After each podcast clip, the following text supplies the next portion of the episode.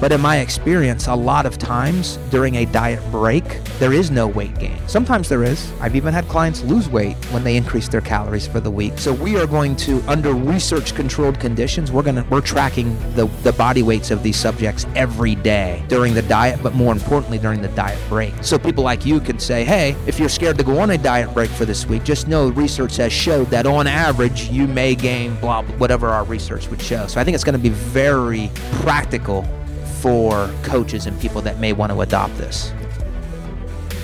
Hey guys, welcome back to the Esoteric Anomalies podcast. Today's guest is my friend Dr. Bill Campbell, and I'm totally going to read off script here. So Bill is a full time professor of exercise science and the director of the Performance and Physique Enhancement Laboratory at the University of South Florida. His master's and doctoral degrees were earned at Baylor University while serving as the coordinator of the Exercise and Biochemical Nutrition Laboratory. He joined the faculty at USF in the fall of 2007. As a researcher and author, Dr. Campbell has published more than 150 scientific papers and abstracts in academic journals related to sports nutrition and physique enhancement. In addition, he is a paid consultant to professional sport team organizations, sport entertainment corporations, and also is a litigation consultant and expert witness related to dietary supplementation. Dr. Campbell has published three books on sports nutrition, including the NSCA's Guide to Sport and Exercise Nutrition and Sports Nutrition, Enhancing Athletic Performance. So Bill and I met a couple years ago at the Phoenix ISSN conference in 2017, and he approached me, asked me what I did, and then brought up a refeed study that he was planning on doing.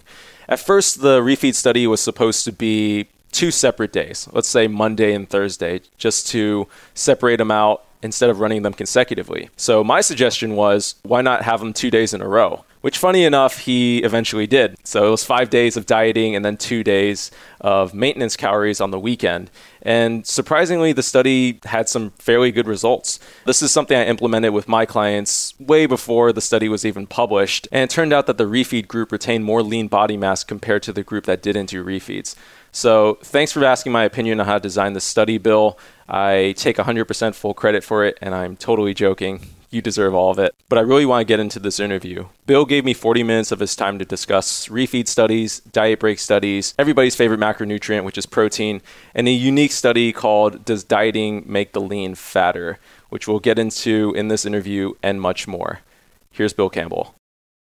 I have a cool guest today. This is Dr. Bill Campbell. How are you, Bill? I'm great. Thank you for inviting me on your podcast. Yeah, so I've known Bill for a while. We met at the ISSN conference in Phoenix a couple years ago. He was talking about doing some refeed research, kind of asked my opinion on things. So we'll get into that in this podcast. But for people that don't know you, Bill, go ahead and introduce yourself. Start off as far back as you want. okay, so I've got my PhD at Baylor University in 2007. My doctoral work was in exercise, nutrition, and preventive health. That was the name of my, my PhD program there. And after graduating in 2007, it was time to look for a job. And my wife said, I would love to live somewhere warm where I don't have to shovel snow or have to warm up my car. So I said, okay. So where, where should we apply? So we applied to every school we could in Florida.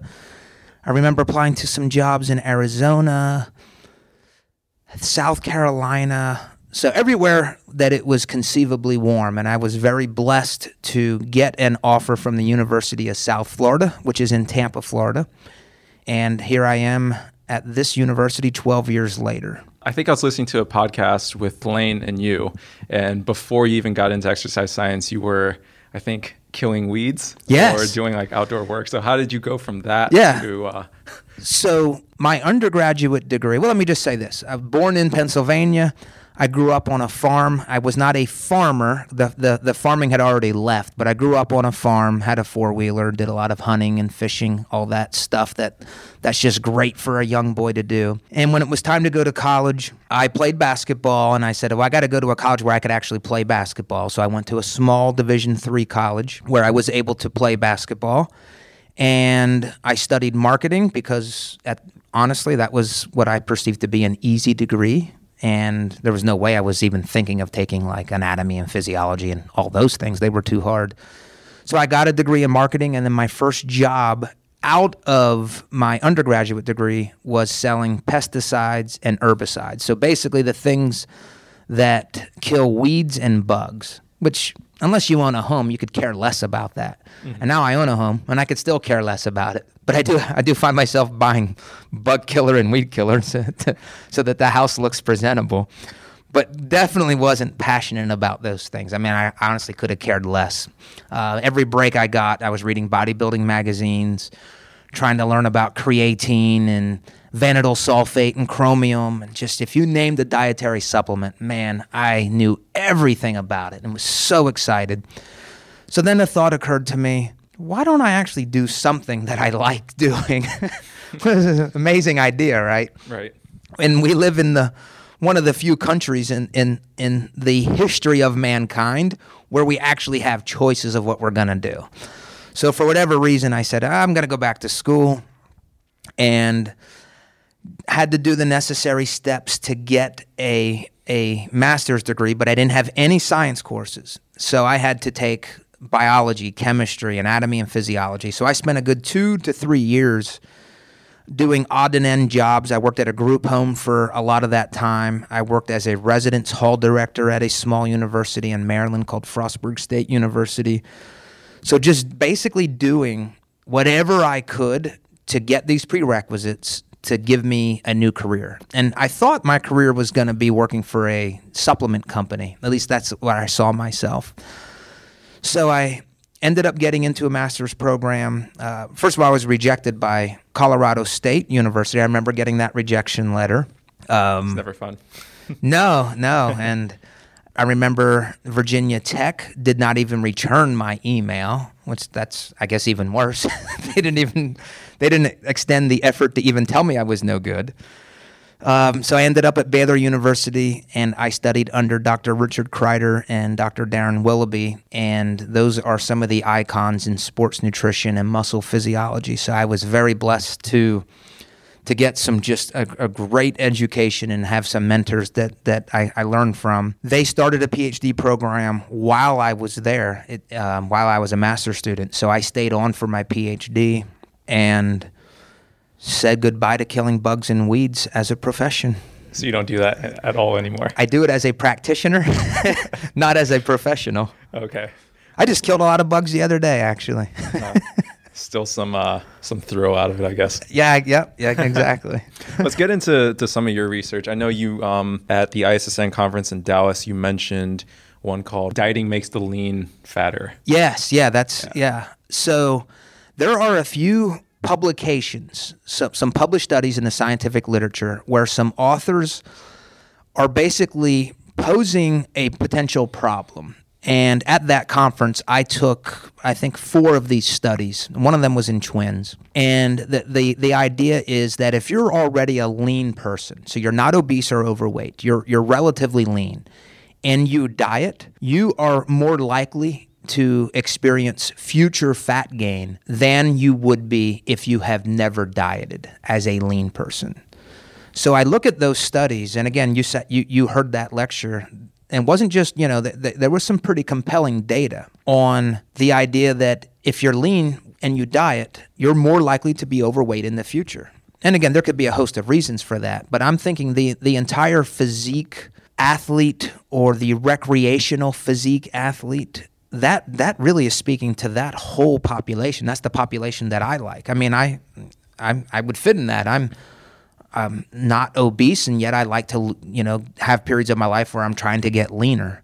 So that that really made an impression on me, so much so that I that I, I gave that lecture. And then the other part of that was, okay, well, what are if if this is true, what are some things that we can do as scientists, but more importantly, as people who want to look leaner, even though we're not overweight, to help mitigate this propensity for future fat gain. I believe in that interview you did with Sohee Lee, you mentioned that that population, like when they lost muscle mass, that kind of caused a big desire to eat a lot, and it was muscle mass and not fat mass. Yes. So they've traced, they were tracing that hypothesis back to a couple studies, and one of those was the what I would call the famous Minnesota starvation experiment. And what they realized in, in these males, again, these males were put on a semi starvation diet and lost a lot of weight, and then they refed them after the, the diet period is over, after the semi starvation period was over. And what they found was they, they had this hyperphagic response, which was basic. Another way of saying that is a overwhelmingly strong desire to eat. That feeling persisted in those subjects until they were able to regain the lost muscle mass, not the fat mass. Um, in addition to that study, I was able to present on two or three other studies at that conference that where you heard me speak that basically said the same thing. So it could be, and again, I don't think there's enough data to say this is how it is or that there's a consensus on this, but there is the belief that the loss of muscle mass is a driving force of an, an increased desire to eat. And as you know, uh, one thing I always teach my students is when you when you have hunger, you you can win the battle. You can be hungry for lunch. You can beat hunger for dinner. You will lose that war over time. If you can't control hunger, there's only so much time that you can do that for. So if, if there's anything we can do to help this insatiable desire to eat, and if it happens to be maintaining muscle mass while on a diet, great. Let's look into that. And it just so happens how fitting is that for a physique population, for people who are interested in optimizing their physiques. Because what do they do? They lift weights. Right. While they're super lean. yes. Yeah. Uh, what do you think is going on there physiologically that makes the muscle mass cause this like hyperphagic response rather than the fat mass? Since fat's kind of tied in with leptin. Yeah. So I honestly, I have no idea. I, I wish I knew what I do know is, and what research has shown, and I've seen this in my own research, if you're able to maintain your muscle mass physiologically, you will help maintain your metabolic rate. So if your metabolic rate is maintained, obviously that sets you up for more success in the future as you reduce calories or you're you're going to resist this adaptive thermogenic adaptive thermogenesis response that you see with dieting. But as far as what is it about losing muscle that increases the drive to eat, I, I don't have a I, I don't have an opinion on that. Um, I'm just not informed of that. I don't I don't know if that literature exists, and if it does, I'm uninformed of what that literature would tell us. Okay. I guess this perfectly ties into diet breaks since you mentioned uh, these metabolic adaptations and yes. metabolic rate slowing. So I guess we can go into the Matador study, which you know very much about, and then your own diet break study and the yeah. differences between those two and, and yeah, so draw comparisons. Let's talk about that Matador study first, and then before I get into my study, if you could remind me of our conversation that we had at that conference, I'd love to know what our conversation was, mm-hmm. and then let's see how much our conversation, how it played out into what we actually decided on in our in the diet break study. Okay. First of all, just generally speaking, this if you if you want to research this stuff, the scientific literature uses a, a concept known as um, intermittent energy restriction. That's like the, the term that you would search for to learn as much about this concept as possible. The unfortunate thing about this literature, when you use the word intermittent energy restriction, there's, you know, may, maybe 20, 30 studies that I'm aware of in humans that fit under this umbrella. But those studies are all over the place. Some of them utilize true intermittent fasting where one or two days a week there's there is no food intake for an entire day. Other studies will utilize a modified intermittent fasting design. Well, they'll reduce their calories by 75% or 50%. Others will do certain days of reduced feeding and not an or, or certain times of the day. So it really gets there's really no consistency in the scientific literature in terms of diet break. What the Matador study did to me was it set up a, a study design that I deemed as maintainable for a lot of people.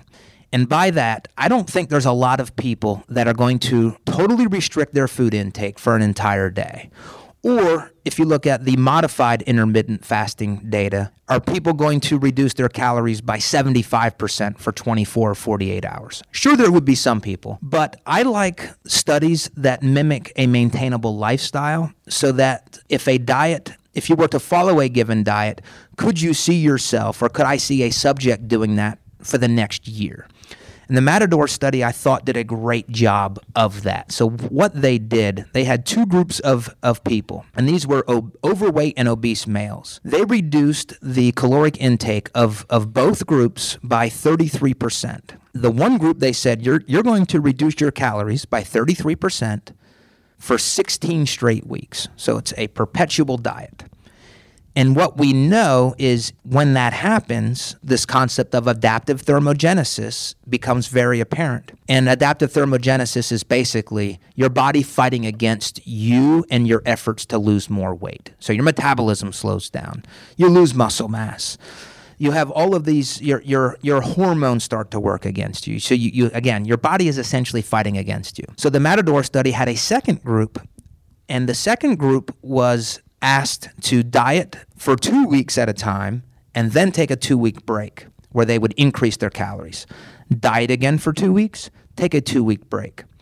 So at the end of the study, they still dieted for the same amount of time, 16 weeks, but their entire intervention was about double the amount of time. It was 30 weeks versus 16. And the rationale was will this frequent breaking from the diet help us help your body to not work against you as much. So that was kind of the idea behind the Matador study.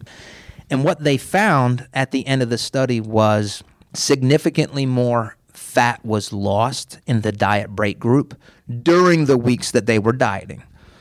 They also maintained their metabolic rate to a significantly greater extent. And, and it's important to note that when they controlled metabolic rate for muscle mass and fat mass, they they were able to maintain their metabolic rate. So those are two huge findings in that study. Mm-hmm. That yes, it, it appears as though taking breaks from your diet allows the times when you are dieting to be a lot more impactful.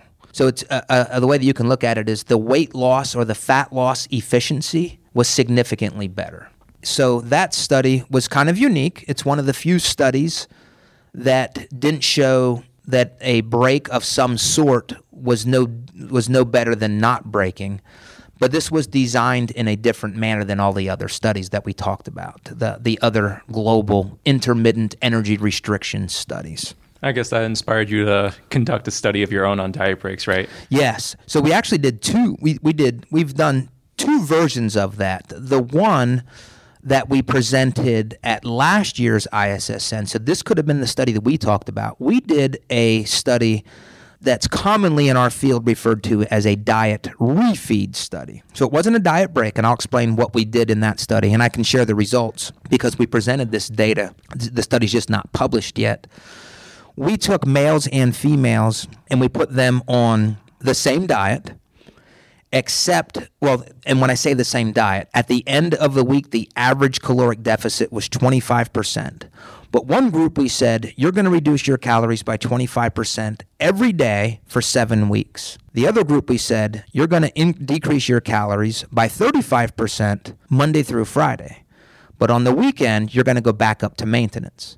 So that by the end of the week their average caloric deficit was 25% the same as the other group so in this study, we were essentially allowing them to take a break from dieting every weekend. And what we found was the group that had these diet breaks was able to main significantly improve their maintenance of lean body mass.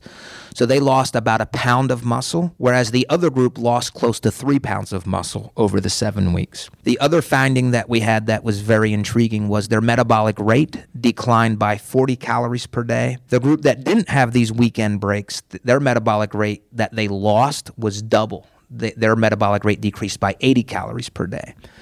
So what we were able to demonstrate in, in that study was yes, you're going to have to diet a little harder Monday through Friday. But if you increase your calories for two consecutive days, our data re- would or did show that they maintained their muscle mass and their metabolic rates better. Hmm. And why do you suspect that's happening? So there's there's a couple reasons. I, I one of the main reasons is if you are in a caloric deficit, we can all agree that that's a catabolic response. That's a catabolic state your body is in.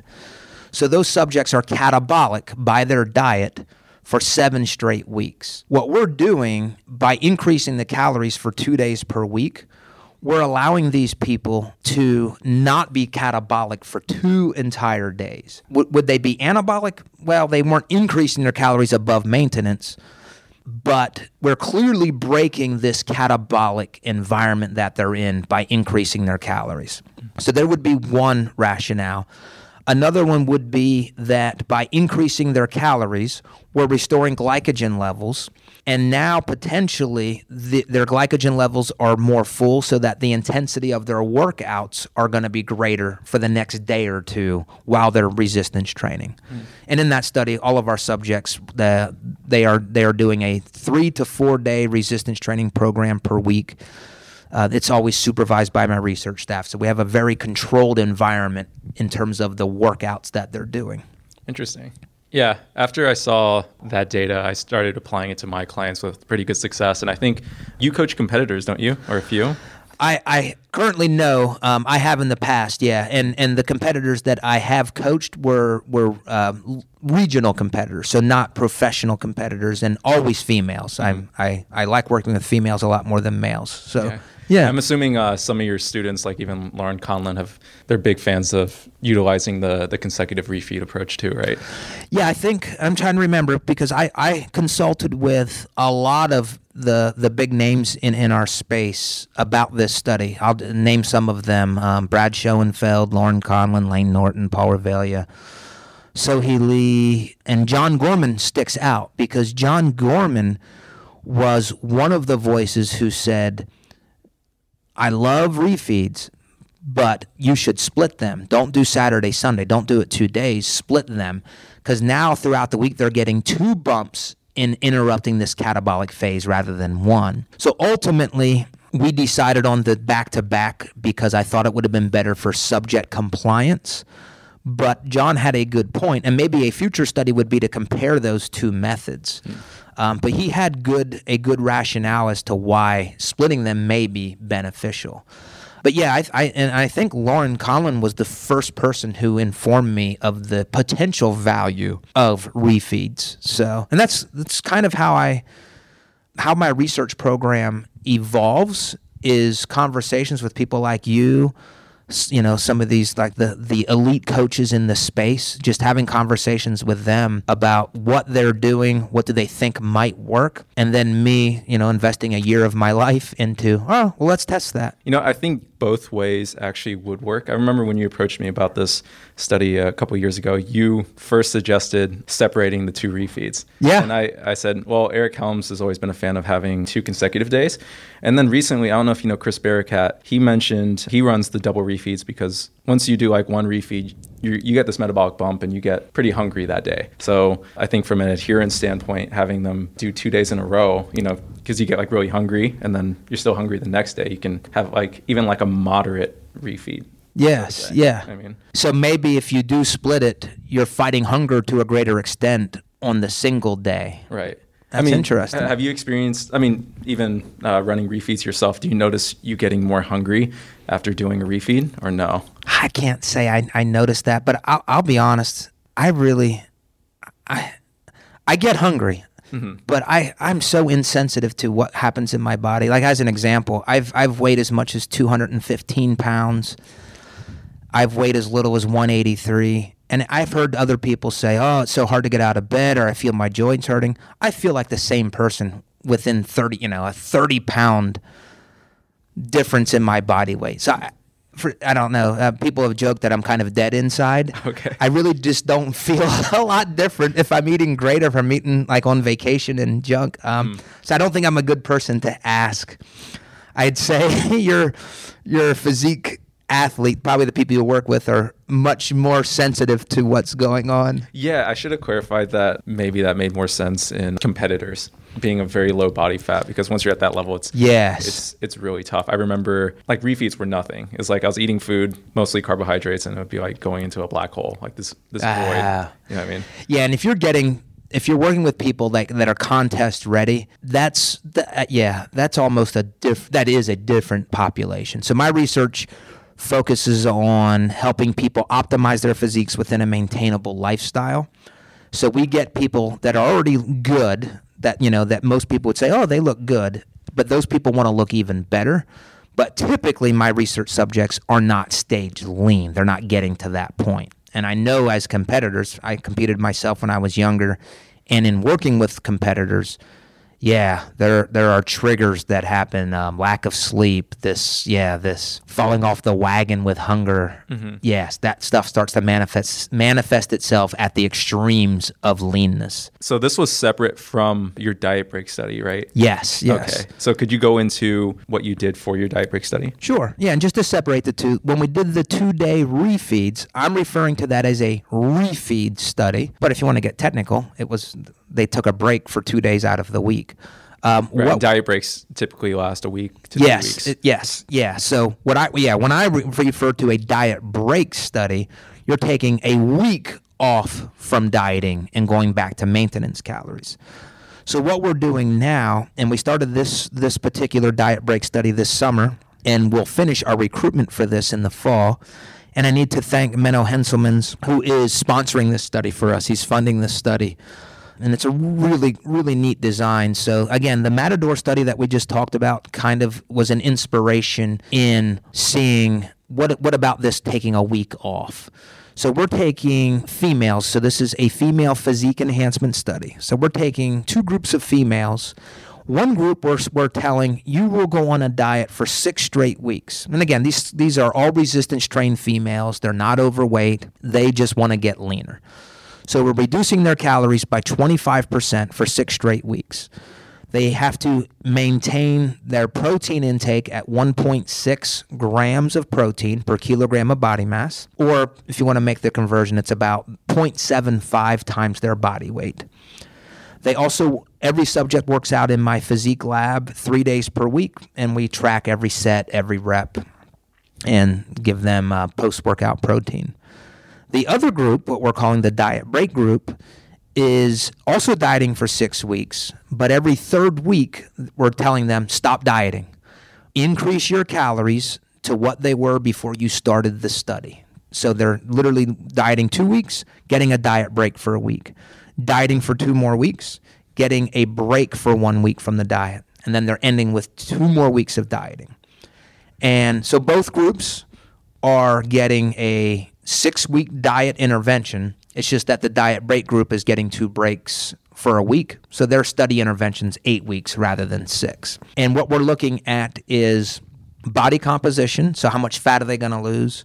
How much muscle will they maintain? We're looking at metabolic rate. So, hopefully, all of our subjects will maintain their metabolic rate. We're measuring body water to account for those differences in body composition that's attributed to water changes. And we're doing several psychological assessments as well, like the three factor eating inventory, a hunger questionnaire.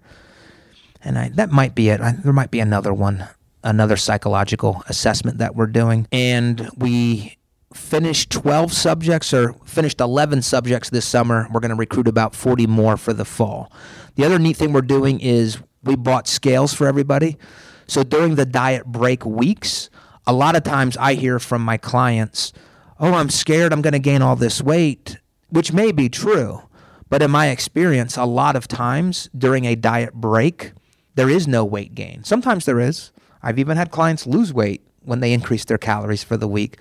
So we are going to under research controlled conditions, we're going to we're tracking the the body weights of these subjects every day during the diet, but more importantly during the diet break to see what's what what so people like you can say, "Hey, if you're scared to go on a diet break for this week, just know research has showed that on average you may gain blah, blah whatever our research would show. So I think it's going to be very practical for coaches and people that may want to adopt this. The personality types are very interesting with clients because maintenance by definition you're not gaining any weight, right? I mean, you may see like some water weight yes. but like for the scale to just spike three pounds, I mean, it's not body fat. Uh, absolutely not. Um, but you know that, and I know that, right, but they, they, don't. I don't. They can't appreciate it. Uh-huh. And it is funny, like, and and and I always tell people, don't weigh your.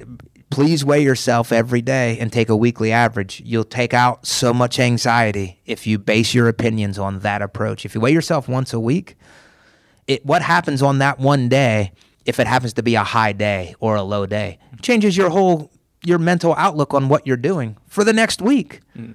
What I found was like very interesting, especially like just browsing Instagram a lot, is that people really care more about the number on the scale than rather than how they actually look.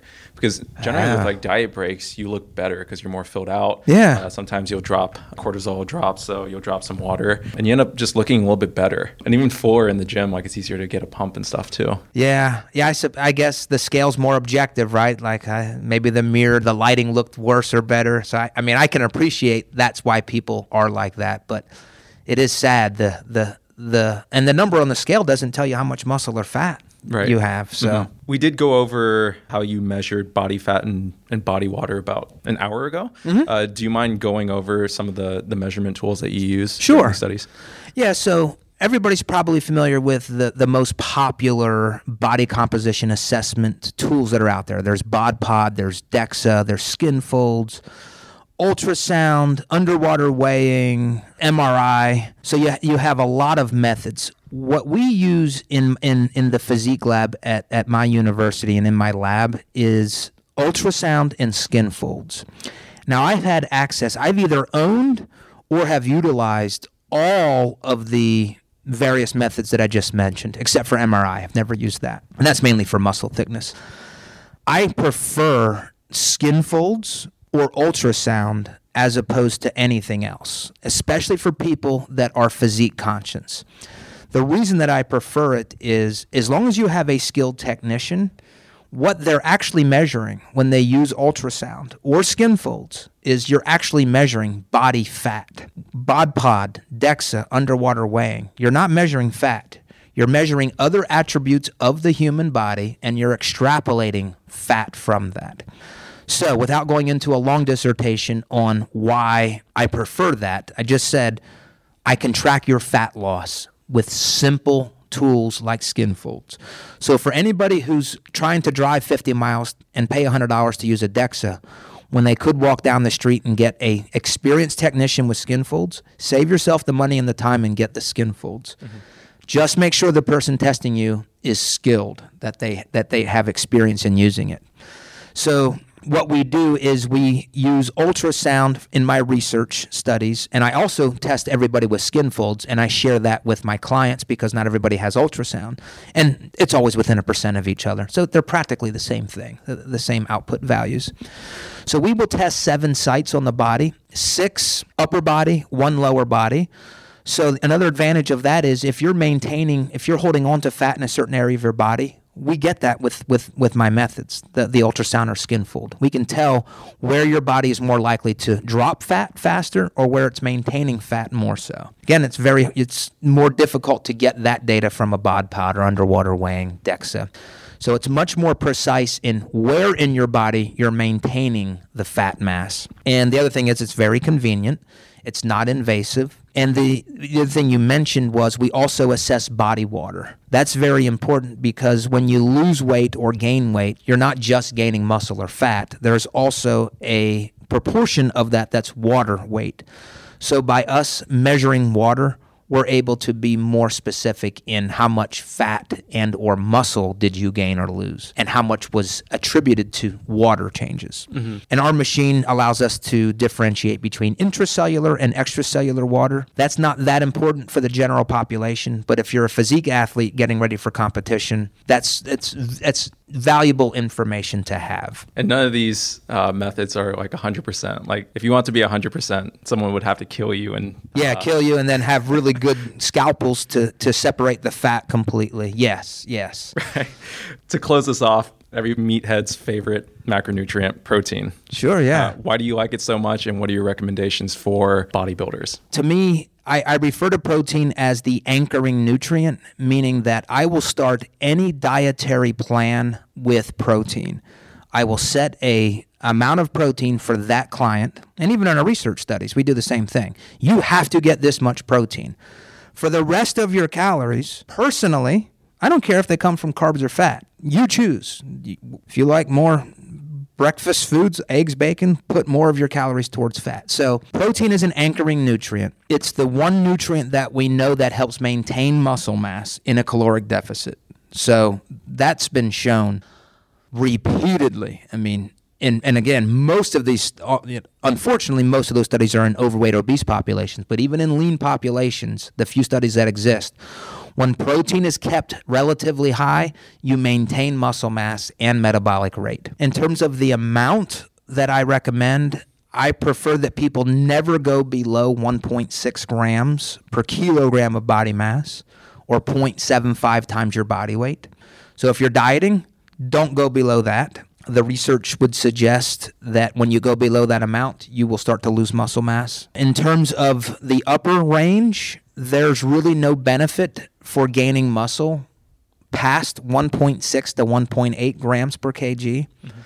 But I'm aware of several studies, one of them being my own from my own lab, where higher protein intakes actually have reported greater losses in fat mass. So there's something with protein that as you get higher levels, you are either going to not gain weight or again in several studies you actually have lost fat mass mm-hmm. another issue with getting protein a little too high is that it'll cut into your carbs and fats which i mean for like physique athletes that have to maintain performance in the gym it could kind of hinder that right um, i'm not aware of data to suggest that um, I, I, do know I'm in the minority by recommending higher and higher protein intakes. I, that I guess what you just said would be a concern for physique athletes. What what I would suggest and what I've done is I have my your maintenance calories set. So at a given protein, a given fat, and a given carb, what if you just add in protein and don't decrease your carbs and fat? see what happens. It may be, and again, if I'm wrong, I'm wrong, and then don't do this again. It may be that they won't gain weight. And if their carbs and fat haven't been lowered, that their performance wouldn't suffer. So I, I would just say take your own body or a, a, a body of your clients that's willing to experiment and just see what higher protein intakes do. See if it hurts their performance. See if they gain fat. Maybe they lose fat, or maybe there's no change one huge benefit to increasing the protein is you're you're really helping mitigate the hunger response. It's mm-hmm. the most satiating nutrient. Right. And it has the highest thermic effect. Yes. I 25 30%. Ex- yes. Which is likely the reason why at least in part that the studies that I that I'm aware of that have been published where there has been a reduction in fat mass. Awesome. Thanks so much for coming on Bill and kind of showing us around the campus. Currently we're at uh, University of South Florida and Bill was kind enough to show us the lab and some of the measuring tools and all that fun stuff. So, Bill, where can people find you? Um, um, on Instagram, I my um, what do you say? My address, my it's at Bill Campbell PhD. His username. my username. That's it. Is at Bill Campbell PhD. Um, I've been fairly active on Instagram, unlike years past, so I would encourage you to follow me there. Do you have a website? No website. Um, hopefully that's coming. I, I, would just say if anybody's interested in going back to school, or if you're younger and just starting school, I would. I'm always looking for talent. If you love physique science, this is the one lab in the one of the only labs. Maybe there's a few other ones, but this is really what my lab focuses on. We are all in on physique science. Hmm. Any speaking engagements coming up? Um, I'm speaking at a ISSN conference in Columbia in October. And then Sohee Lee and I are planning to do some talks early next year. We're going to do one on the West Coast and one on the East Coast. So I will definitely be promoting that on my Instagram as soon as we get dates solidified for that. But I'm very excited to, to be working with Sohee on, on those talks. Sounds good. Thanks for coming on, Bill. Yeah, thank you.